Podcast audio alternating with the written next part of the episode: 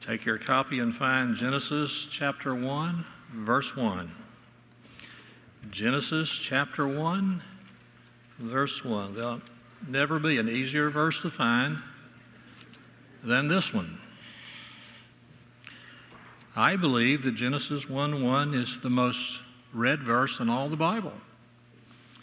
Many people have set out to read through the Bible, beginning with Genesis 1:1. In the beginning, God created the heavens and the earth, and they kept reading till they got to the begats, and there they bogged down. But a multitude of people have read Genesis chapter 1, verse 1. The book of Genesis, the first book in our Bible, is the key to understanding the rest of the Bible. It's the key to understanding the cosmos that God has made. And Genesis chapter 1, verse 1 is the key to understanding the book of Genesis. Bishop Stephen Neill was a missionary bishop who helped to form the Anglican Church in India. He later went on to become professor of missions at Hamburg University in Germany. In a lecture to his students, Stephen Neill said, and I quote, "More Hindus have come to faith in God through Genesis than any other book because Genesis clearly shows the world did not just happen, but was created. Not by 350 million gods and goddesses, as the Hindus believe, but by one God." And so today we think about God, the Creator. In the beginning, God created the heavens and the earth. Think with me about four truths that are revealed in this one verse about our Creator God. The first one is the existence of God is assumed. In Genesis chapter 1, verse 1, the existence of God is assumed. We read at the very outset, in the beginning, God. The fact of God is not argued in Genesis chapter 1, verse 1. In fact, the fact of God is not argued anywhere in the Bible. The Bible writers never try to prove the existence of God. Now, that shouldn't surprise us. The fact of the matter is, I don't know that there's much to be said about you and I trying to prove the existence of God. I'm not upset with those apologists that do that, but the Bible doesn't do that, because the finite can never prove the infinite, but neither can the finite disprove the infinite. Fact of the matter is, God does not need any proof. To try to prove the existence of God is to like tear up this grand piano here to try to find Handel's Messiah. It's an impossibility. We don't prove the existence of God. We embrace the existence of God by faith. It's not a matter of the intellect. It's a matter of faith. Now, keep Genesis chapter 1, verse 1 in mind, but go with me now to Hebrews chapter 11, verse 3. As you well know, the 11th chapter of Hebrews is the great faith chapter of the Bible. The great heroes of faith are identified for us there, many of them by name. And in Hebrews chapter 11, verse 3, we read, "By faith we understand that the universe was formed at God's command, so that what is seen was not made out of what was visible."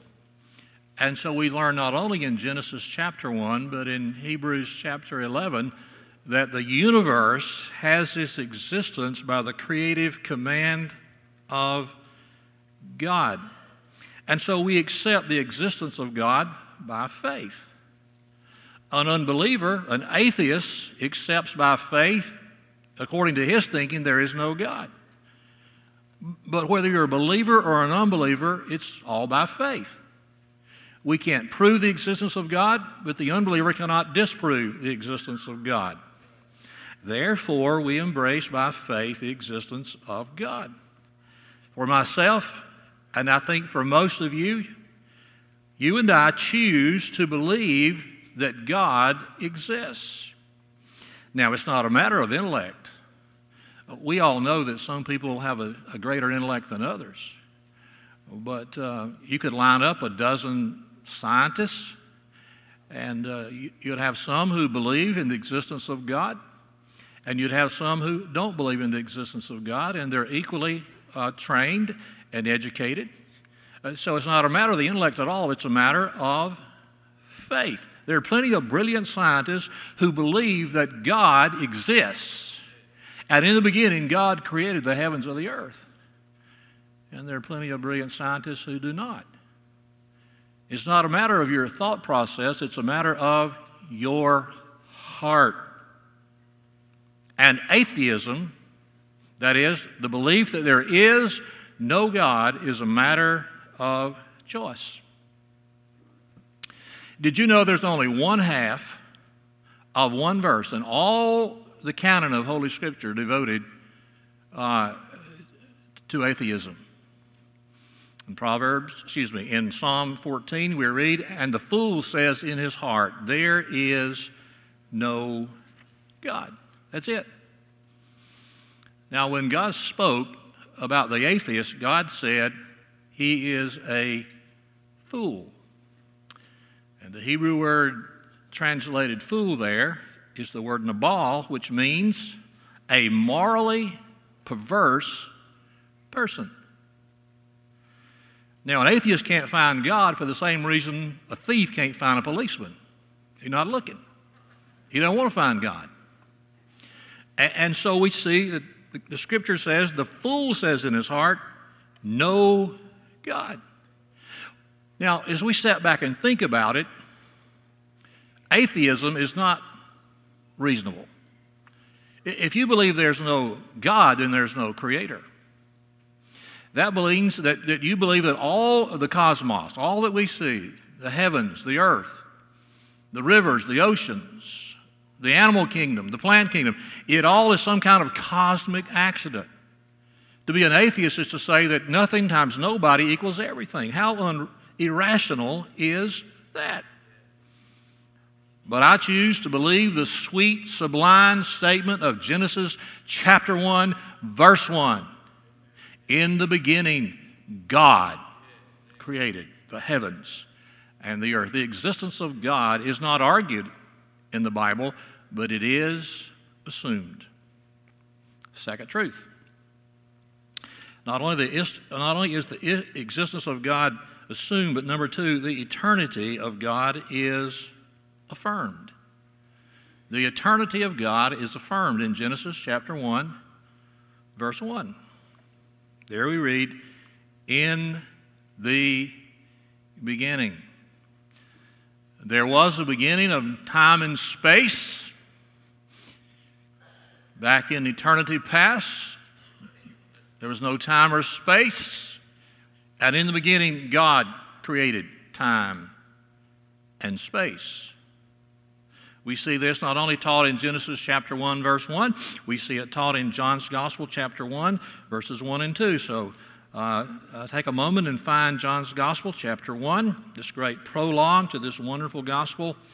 And the first two verses, we read words that sound very similar to what we see in Genesis chapter 1, verse 1. John the Apostle penned these words under the inspiration of the Spirit of God. In the beginning was the Word, that is the Logos, and the Word was with God, and the Word was God. He was with God in the beginning. This is a reference to the second person of the Godhead, the Son of God, who took on human flesh and lived for a while among us. And so we see in Genesis chapter 1, verse 1, and in John chapter 1, verses 1 and 2, that the eternality of God is affirmed. God the Father, God the Son, God the Spirit, without beginning, without ending. From everlasting to everlasting, He is God. His eternality is affirmed. But I want you to see, as we think about the eternity of God, first of all, that God is not bound by time. You and I are. Every one of us. We think in terms of past, present, future. Last Sunday morning, I preached to you on salvation in three tenses. We said, the Bible teaches that we have been saved, that's past tense, from the penalty of our sins, that's justification. We are being saved, present tense, moment by moment, from the power of sin against us, that's sanctification. And someday, at the end of the age, when King Jesus comes again, our salvation will be complete and consummated. We shall be saved someday from the very presence of sin. That's glorification. So we think in terms of past, present, and future. Yesterday, maybe you had a cheeseburger for lunch. Maybe tomorrow you'll have pizza. Our existence is bound up by time, 60 seconds to a minute, 60 minutes to an hour, 24 hours to a day, 7 days to a week, 52 weeks to a year. We think in terms of time, but not God. God is not bound by time. God is eternal. There is no yesterday, today, and tomorrow for God. For God, everything is one eternal now. That's why God can know the future as well as the past, because God sees the future before it ever happens. God sees it. He is not bound by time. Our God is an eternal God. Now, I don't know about you, but that gives me great consolation. I have nothing to fear if my God is not bound by time. But not only is God not bound by time, but second, I want you to see God is not bound by space. Now, you and I are bound by space. We are in the worship center of Lakeview Baptist Church. We're not in the worship center of some other church in our town. We're in Auburn, Alabama. We're not in some other city in our state. We can't be but one place at a time. But not God. God is everywhere present at the same time. There's no place where God is not. King David in Psalm 139 asked this question, "Where can I flee from your presence?" And he answered by saying, "If I go up to the heavens, you are there. And if I make my bed in the depths, you are there." God is everywhere present. He is here with us in this worship center. He is with believers wherever they gather on this Lord's Day throughout the earth, because God is eternal. He's neither bound by time nor by space. So our God is eternal. The Bible affirms the eternal nature of God. The Bible assumes the existence of God.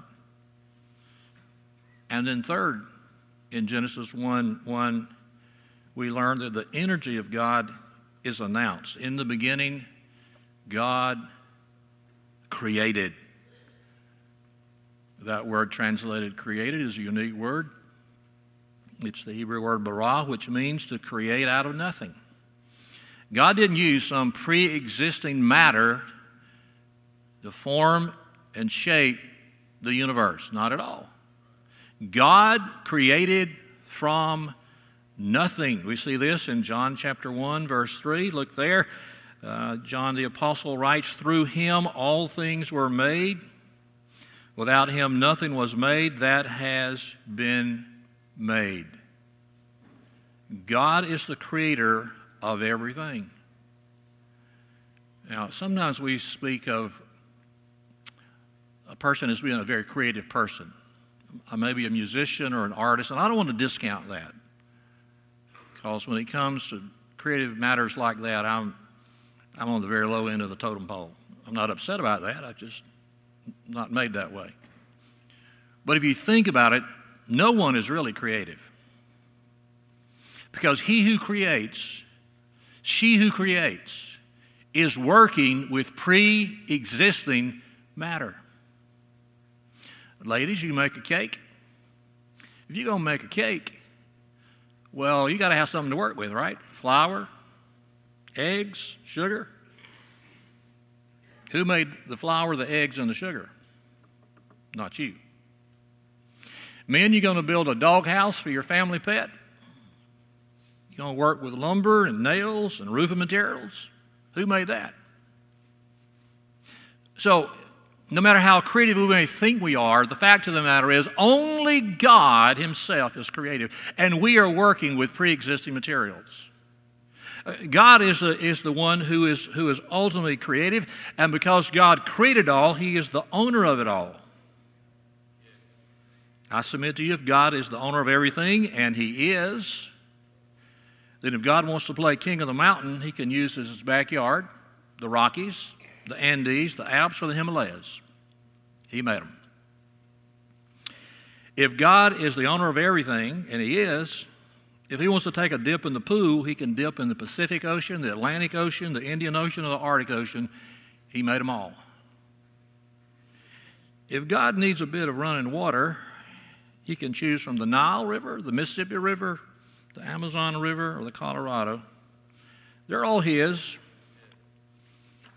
By His creative power and energy, He made them all.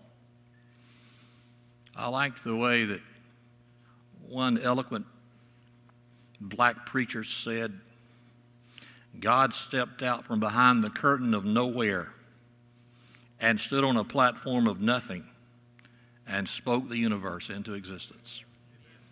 There's a man who understands Genesis. James Weldon Johnson was a famous preacher of another era. They say he was very eloquent.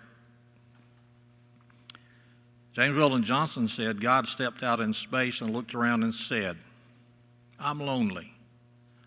I'll make me a world. No, God wasn't lonely. God doesn't need us. Now, God did make the world. He got that part right. But God didn't create this universe and populate it with the sons and daughters of Adam because God was lonely. God needs nothing. God the Father, God the Son, God the Holy Spirit, the great triune God is sufficient, fulfilled in and of Himself, all three persons in one Godhead. God didn't make us because He is lonely. God's complete. So this morning we have considered the existence of God, the eternity of God, the energy of God. Fourth and finally, I want you to think with me about the immanence of God. The immanence of God is asserted in Genesis chapter 1, verse 1. Look at it again. In the beginning, God created the heavens and the earth. God made them. God is greater than the creation. And since God created the heavens and the earth, then God is to be worshiped by His creation. Look with me in Revelation chapter 4, verse 11. The last book of our Bible, Revelation chapter 4. There in verse 11, we have this scene of the Lord God being worshipped by His creation. You are worthy, our Lord and God, to receive glory and honor and power, for You created all things, and by Your will they were created and have their being. Now you can just trace Revelation 4:11 all the way back to Genesis chapter 1, verse 1. When we read in Revelation 4:11 that God created all things, then we're just reading what we already learned in the first book of the Bible. So from the first book of the Bible, Genesis, to the last book of the Bible, the book of the Revelation, we see the affirmation that God created everything, therefore the immanence of God is asserted here because we read in verse 11, You are worthy, our Lord and our God, to receive glory and honor and power. Do you know why God made you? Same reason He made me. for His glory. When I teach the catechism class for children to prepare them for baptism, the first question is, who made you? Answer, God. Second question, why? What else did God make? Answer, all things. Third question, why did God make you in all things? Answer, for His glory. That's why God made us, to glorify Him and to enjoy Him. Now, the fact of the matter is, until you and I come to the place where that is the consuming passion of our lives, we're always going to come a little bit disappointed, depending on how far away from that purpose we have in life.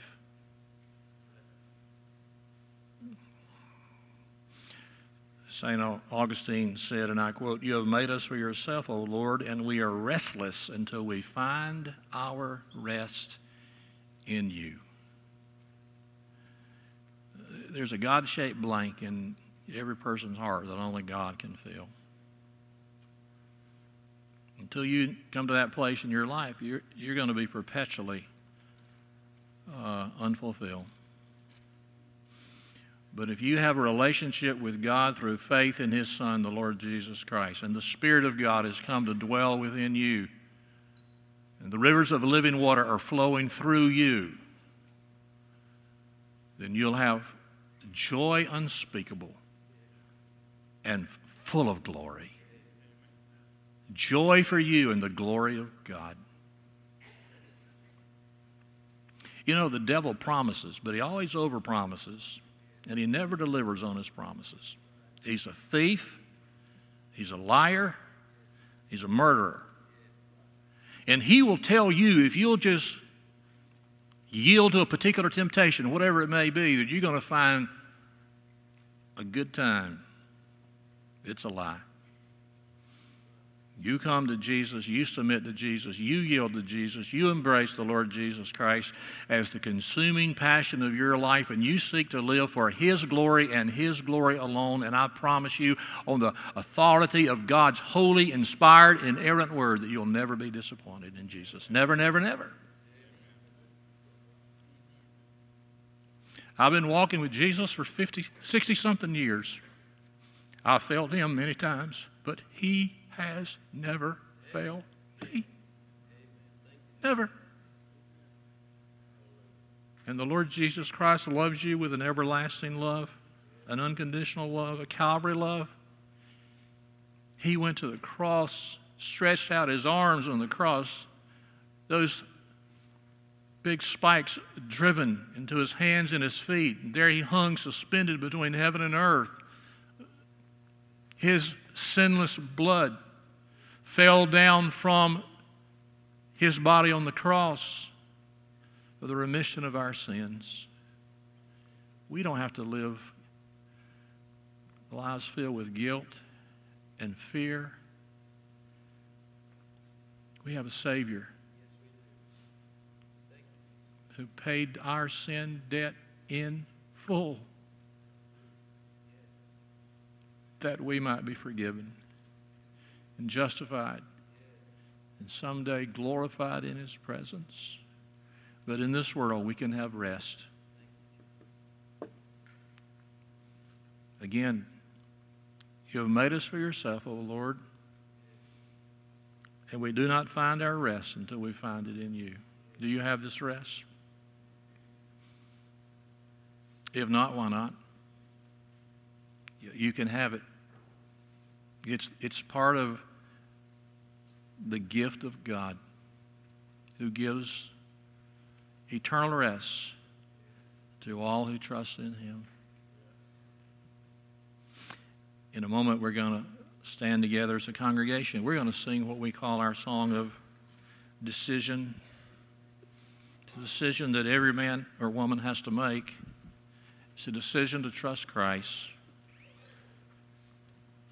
If I could decide for you, I would. It doesn't work that way. Only you can decide to trust Christ. But I promise you, you can be saved today. Many has received him, to them gives he the power to become the children of God. Today, God has brought you to this place that you might come to know the Creator of the universe.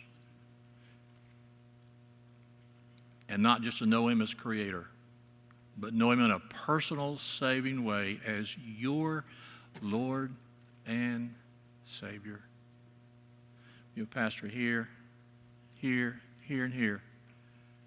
Pray with you, talk with you, answer your questions, point you to Jesus. And Jesus stands before you with arms outstretched, saying, "Come, come to me. Come." While we stand and sing, would you come to Jesus?